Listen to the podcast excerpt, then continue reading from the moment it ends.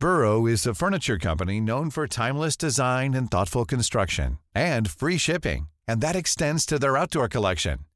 Their outdoor furniture is built to withstand the elements, featuring rust-proof stainless steel hardware, weather-ready teak, and quick-dry foam cushions. For Memorial Day, get 15% off your Burrow purchase at burrow.com slash ACAST and up to 25% off outdoor. That's up to 25% off outdoor furniture at burrow.com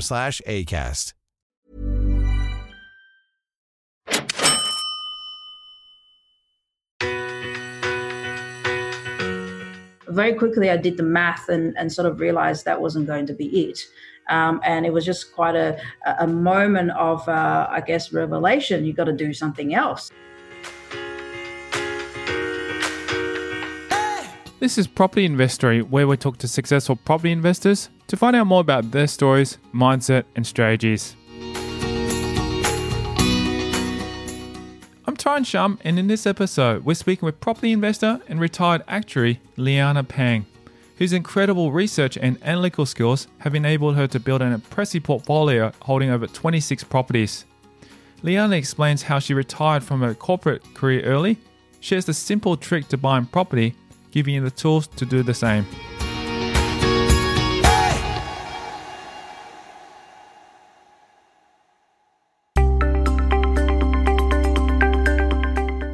It sounds like great work. So, how does Pan spend her time day to day? a typical day will look like i mean data plays a big part in my in my day so um, i work for example last night i would have uh, i would have uh, yesterday spent a lot of time on learning about the budget and the implications that it have on the economy and the property market so i do uh, a fair bit of reading and research in a day. Um, and then also, uh, I have a research team um, that help me assist, assist, me with all of that stuff. So um, I work with them uh, in a day to day basis. And uh, negotiations is also a big part of my day as well, which is something I really enjoy. Um, so to you know to get fantastic deals for our members. So that will probably be a typical day for me. That's amazing.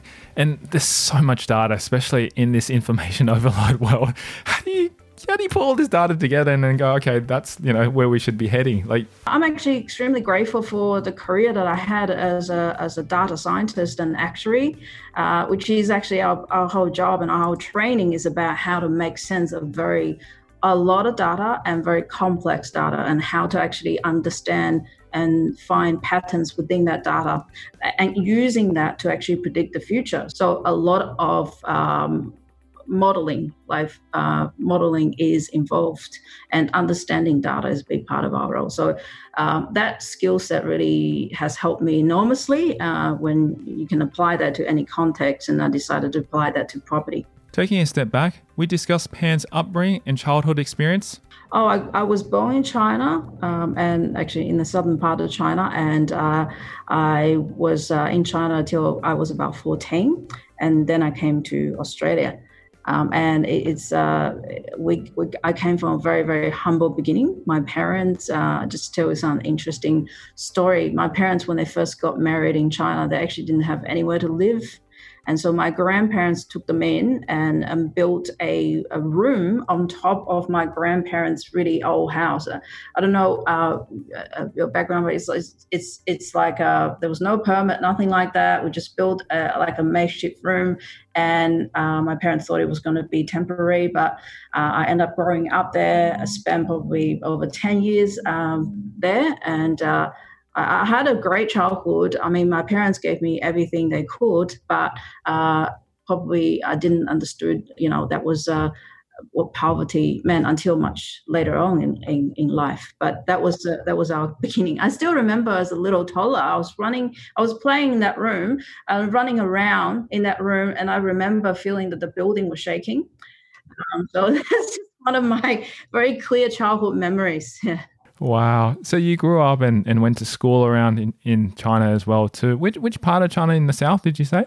Fujian province, so not far from Taiwan, actually. Yeah. Yeah, yeah, I know where that is. Uh, my parents have gone back there. Like my my mother is originally from Guangzhou, so um, yeah, that's why I've been back there to visit and have a look, and uh, been back to those provinces quite yeah, I guess um, it's just history because we like to find out where our background comes from as well. Too, it's a lot has obviously changed, and there's been you know so much growth there as well.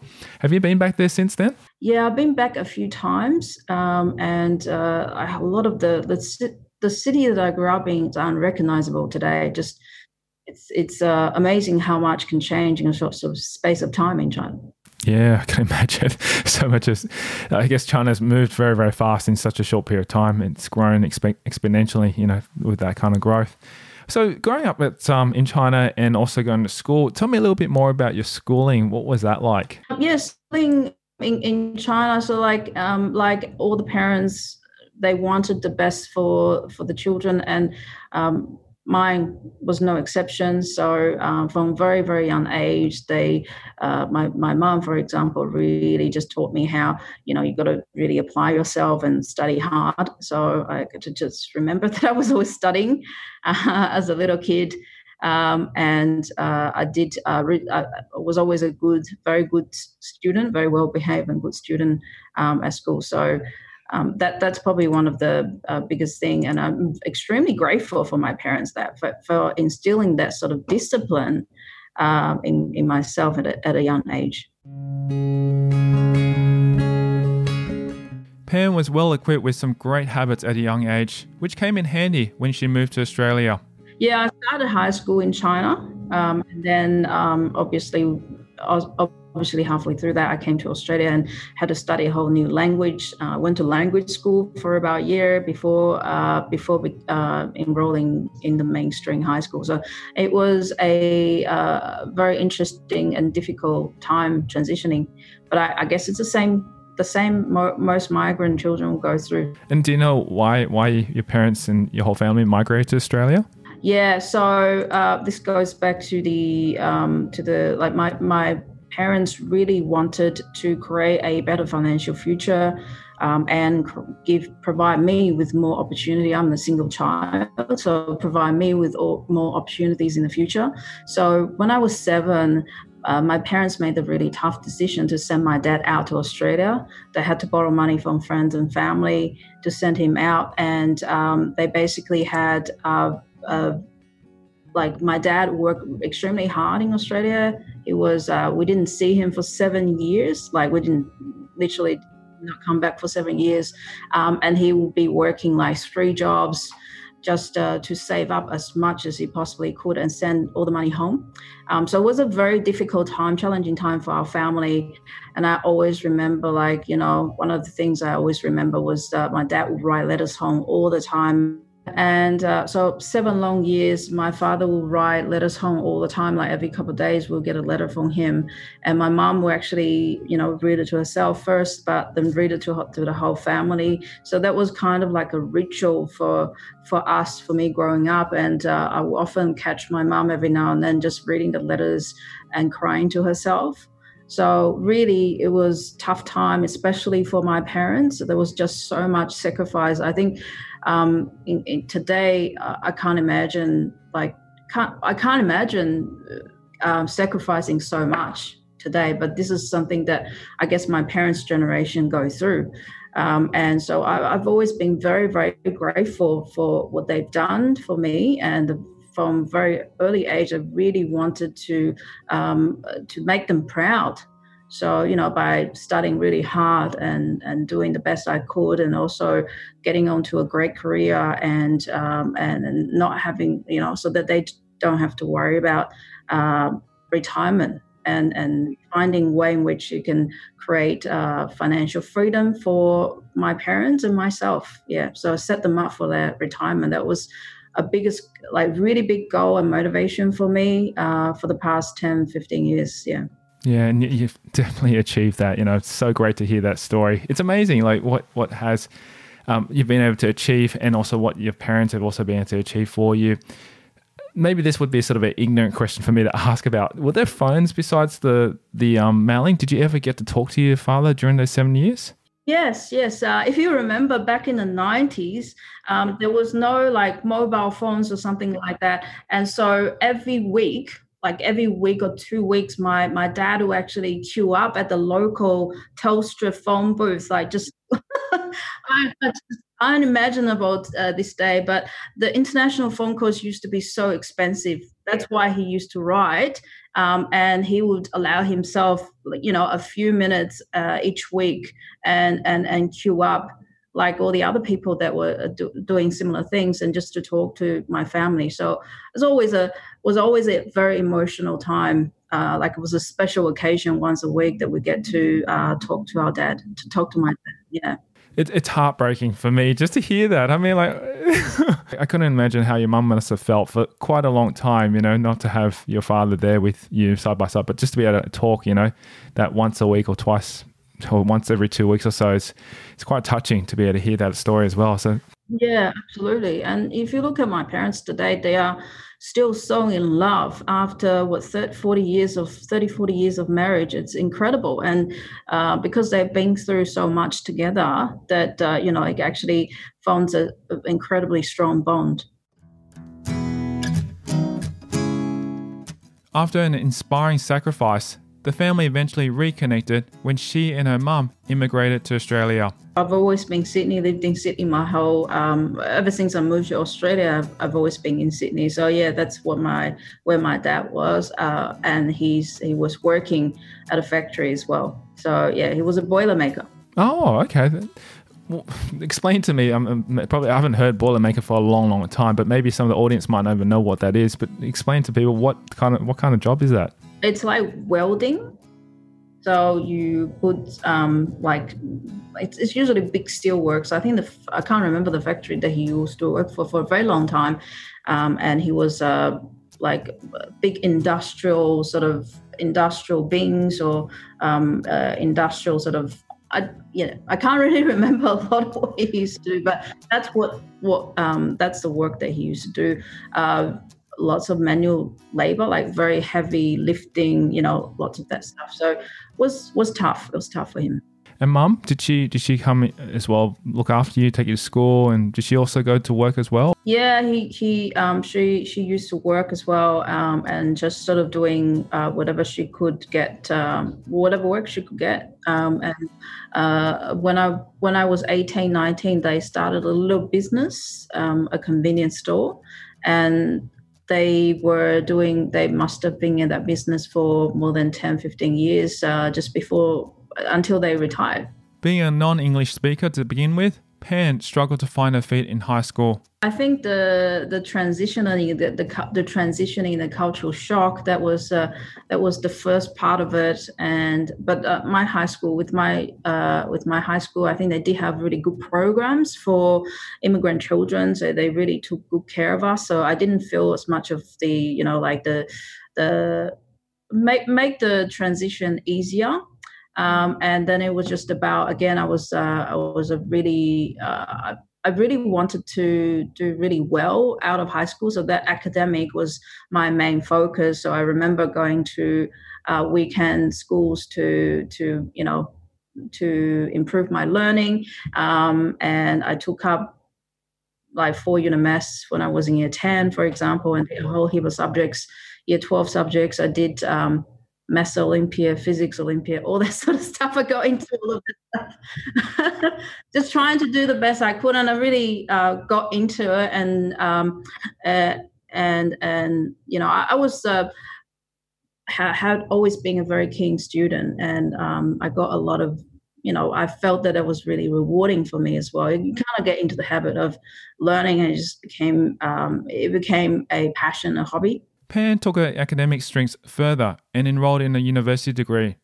But going from high school to university level wasn't as effortless as she had imagined. Yeah, it was an interesting transition. Uh, I, I, think actuarial science was one of those things where you had to get like 99 or above just to get into that degree. So you came from an environment where you're basically the top of your class all the time to an environment where everybody was like really amazing. and so you were competing with that and so that was a bit of a shock um, that, that, took time to transition. But also because i was very competitive i wanted to um, you know it, it, it just really uh, made me step up um, to so at, at university i also set myself a goal that i really wanted to uh, get myself started on um, you know, save as much as I could as well. So I was also working three part-time jobs um, at, at, university, and luckily the university gave me a lot of opportunities. So I was uh, working as a tutor. I was tutoring younger uh, students or year one students and so forth because I. By that time, I would have done. i have done a lot of uni work before coming into uni, especially in the area of maths. Um, so um, that that worked out really well for me, and uh, you know I was I was just saving as hard as I could because I wanted to you know uh, set myself up as quickly as possible and set my parents up. And that was another thing my parents taught me is just you know like the di- discipline of saving, um, and and that's something I'm again incredibly grateful for.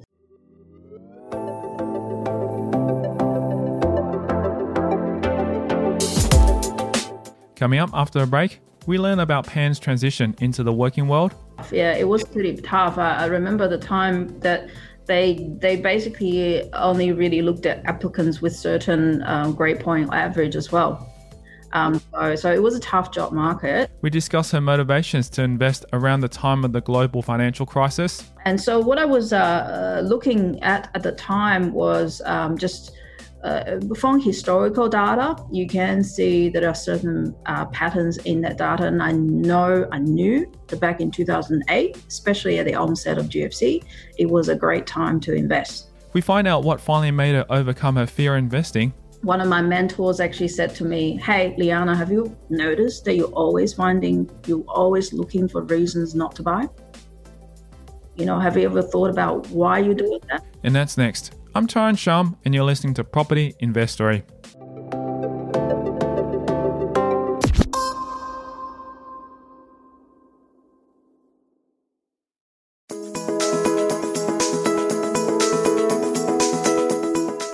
During her university days, Pan studied a full time triple degree and managed to work three jobs while doing it.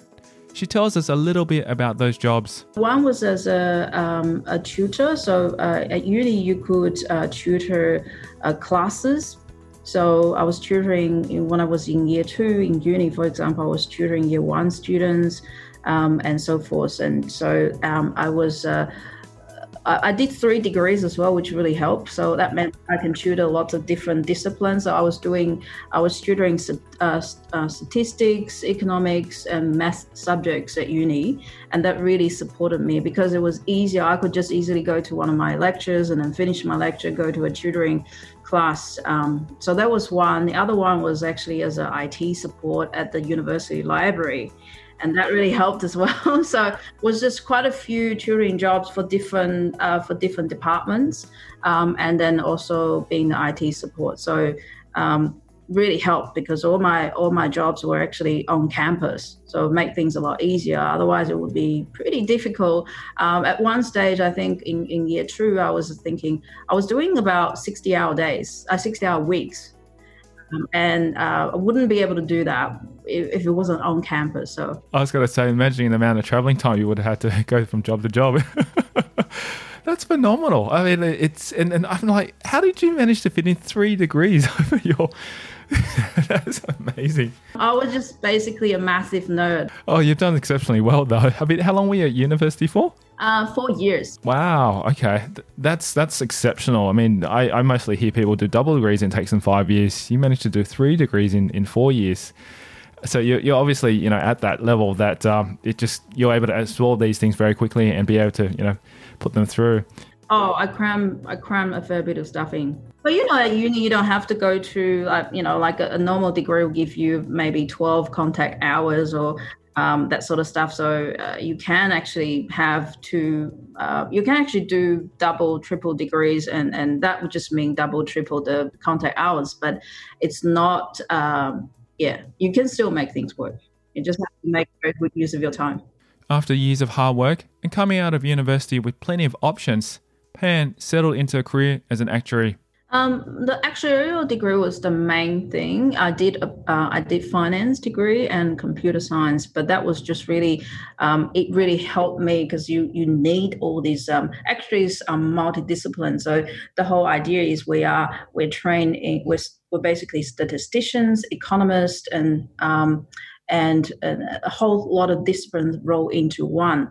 And we need to have programming skills as well. So the more you know about this, uh, the better it will equip you to for a career. So I started with QBE. It was my first uh, first job as a graduate.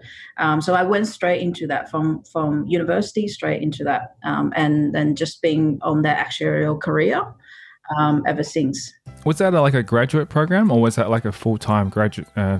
Was just a full time role, yeah. Was it hard to actually go into actuary after you finished studies? Because I, I guess the job market going back then, so what, 10, 20 years ago, was probably. It was pretty tough, yeah. It was pretty tough. I, I remember the time that they they basically only really looked at applicants with certain um, grade point average as well. Um, so, so it was a tough job market. Um, I think it is tougher now um, just because there's a lot of consolidation of the um, insurance companies and um, the, there's actually more uh, supply like there's more graduates coming out. So but it was tough even back then. Yeah. Which year was that when you graduated and went into qbe i think it was 2006 or 2007 i think it was just just a year or so before the gfc I was lucky I got in before the GFC. Because I, I, was just thinking that was, yeah, I, I, mean, I graduated probably about a few years before you in computer science. And even then, it was a struggle to try and get, you know, IT. Because, you know, with the tech boom and everything all kind of changing, it just, yeah, really impacted. And then I assumed that the market was just, you know, a bit buoyant at that time. That's fascinating. Um, so you're working at QBE. How long did you stay there for? For a couple of years. And then I move on to other insurance companies um, and just sort of move into between insurance companies and banks. Yeah.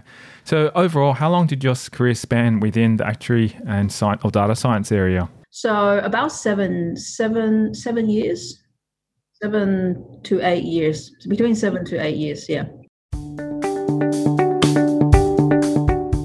Moving on to property, Pan shares the story of her first investment.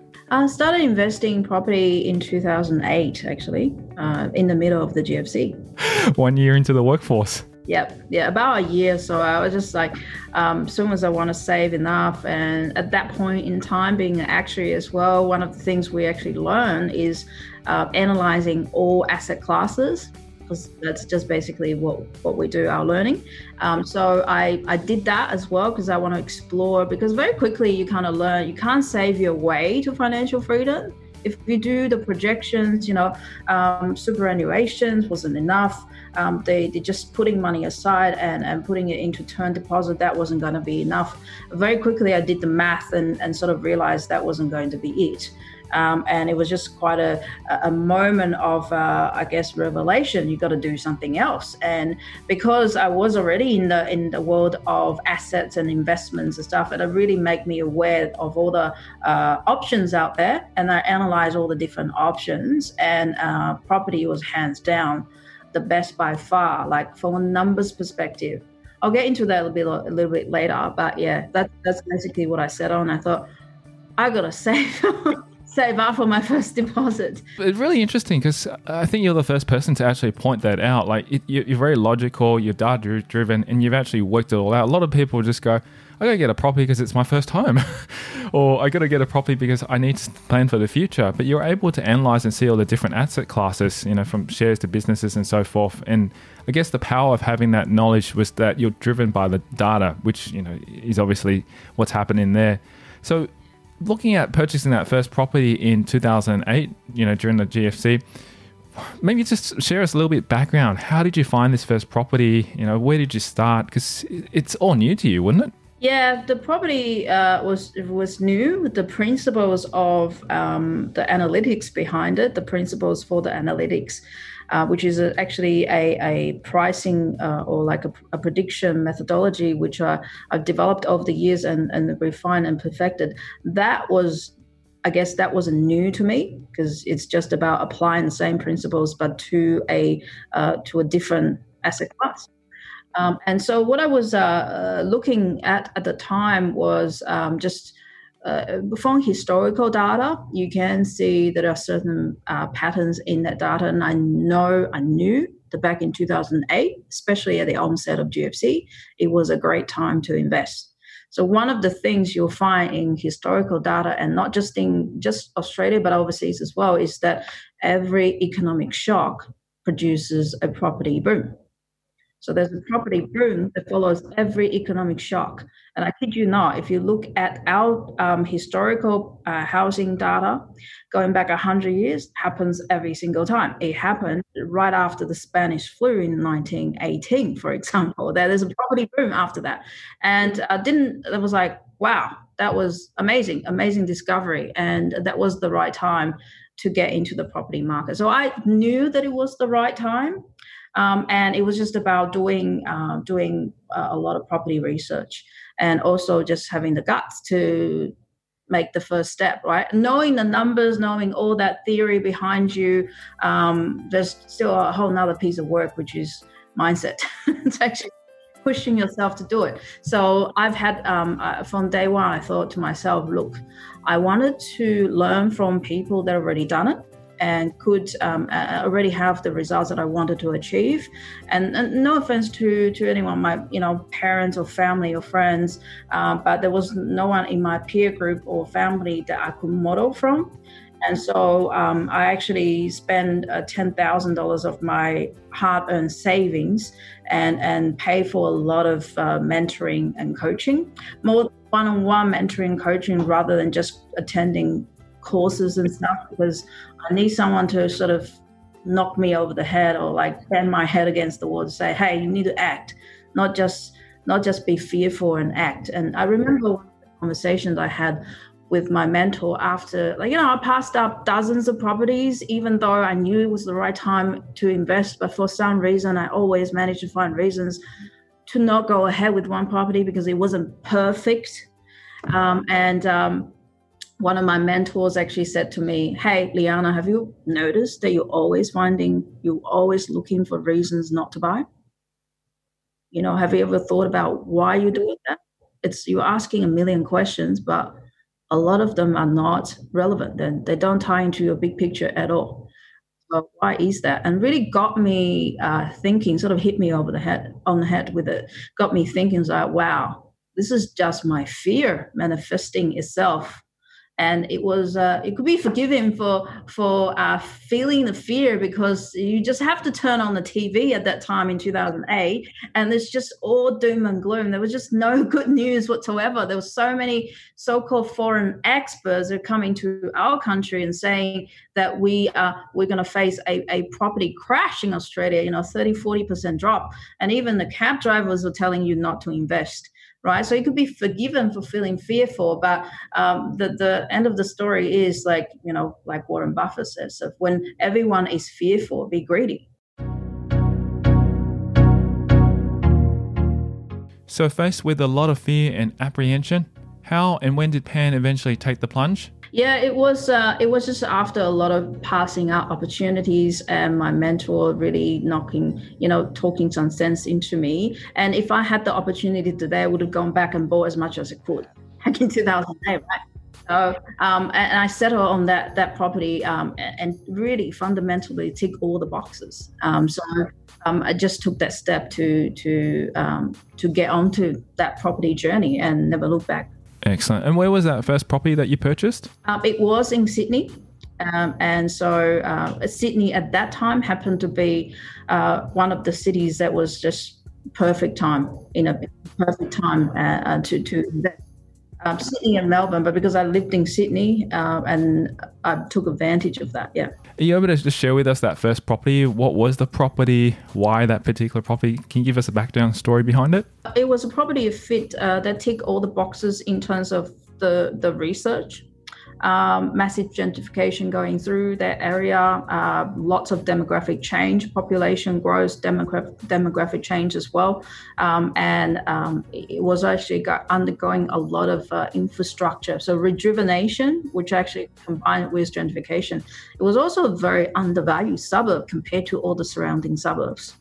Um, so, ticked a lot of boxes and just so happened it was at a time when you know some developers were having to liquidate their property so it was a brand new property brand new property just built Um, and that that particular developer was having some cash flow issues. It was probably not an uncommon problem during the GFC, but it actually opened up the world of opportunities for ne- to negotiate uh, some good discounts. So I got a little bit of a discount on that on that deal as well. Um, so you know everything really added up. Was it the perfect property? No, I didn't like the color of the kitchen. You know, um, you know, I didn't. I, the aspect wasn't perfect, but who cares? That property, I paid four hundred grand for that property. It was like a two-bedroom townhouse or something. Um, and, today it's worth over a million dollars. Within her property journey, Pan experienced a few ups and downs along the way. She shares these challenging moments. Yeah, um, it, was quite an interesting journey. So I think I, I was very disciplined. I was uh, very cautious for the first few years, um, and then I wanted to try. You know, after after a few years, I wanted to try different strategies as well. So I, I try to explore different paths. You know, renovations, subdivisions, and developments. I've so I've actually tried all of that. Um, I've had, um, and what I what I did was like, I guess at one point I got sort of a little bit lazy or a little bit cocky, if you like, thinking, oh well, I've got successes from my um, my uh, acquisition so far. You know, I should should be able to just do that in other strategies. You know, what I didn't realize was one thing I, I, I realized was that when I didn't spend as much time upfront doing the research and, and really knowing like understanding time in the market, the right location at the right time, um, and just you know bought something which I thought, well, I can I can renovate it and flip it quickly.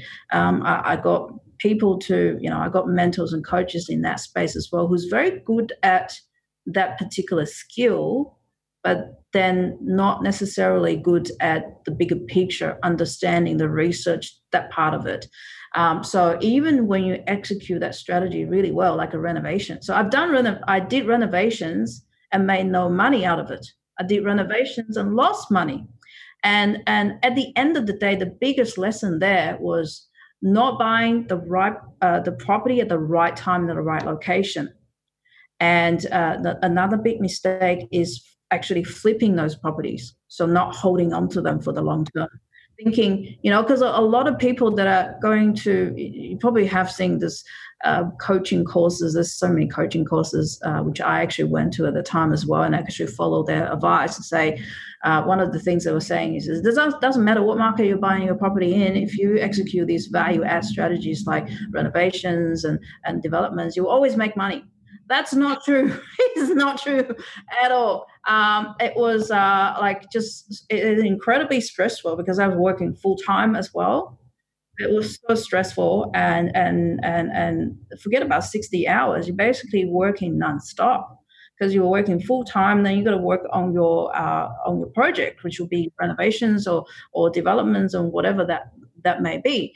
And there's a lot of risks involved uh, there as well. So, you know, what if the council doesn't approve what you proposed? Um, and there was just so much of that going on and so many uncertainties and risks.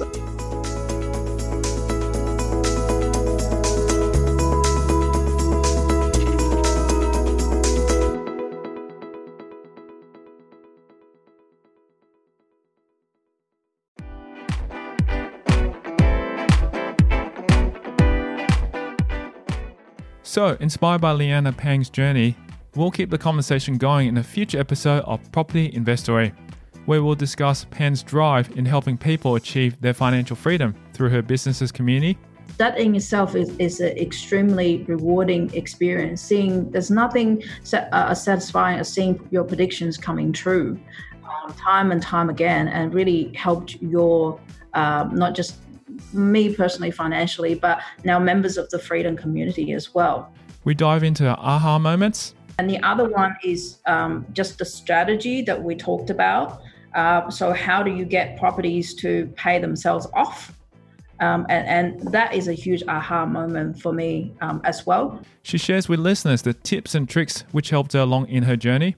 This is, again, a very a very very important thing. From day one i bought properties that were cash flow positive. So they all um, they were all brand new properties so which meant that they uh, will maximize your depreciation benefits your tax return tax refunds.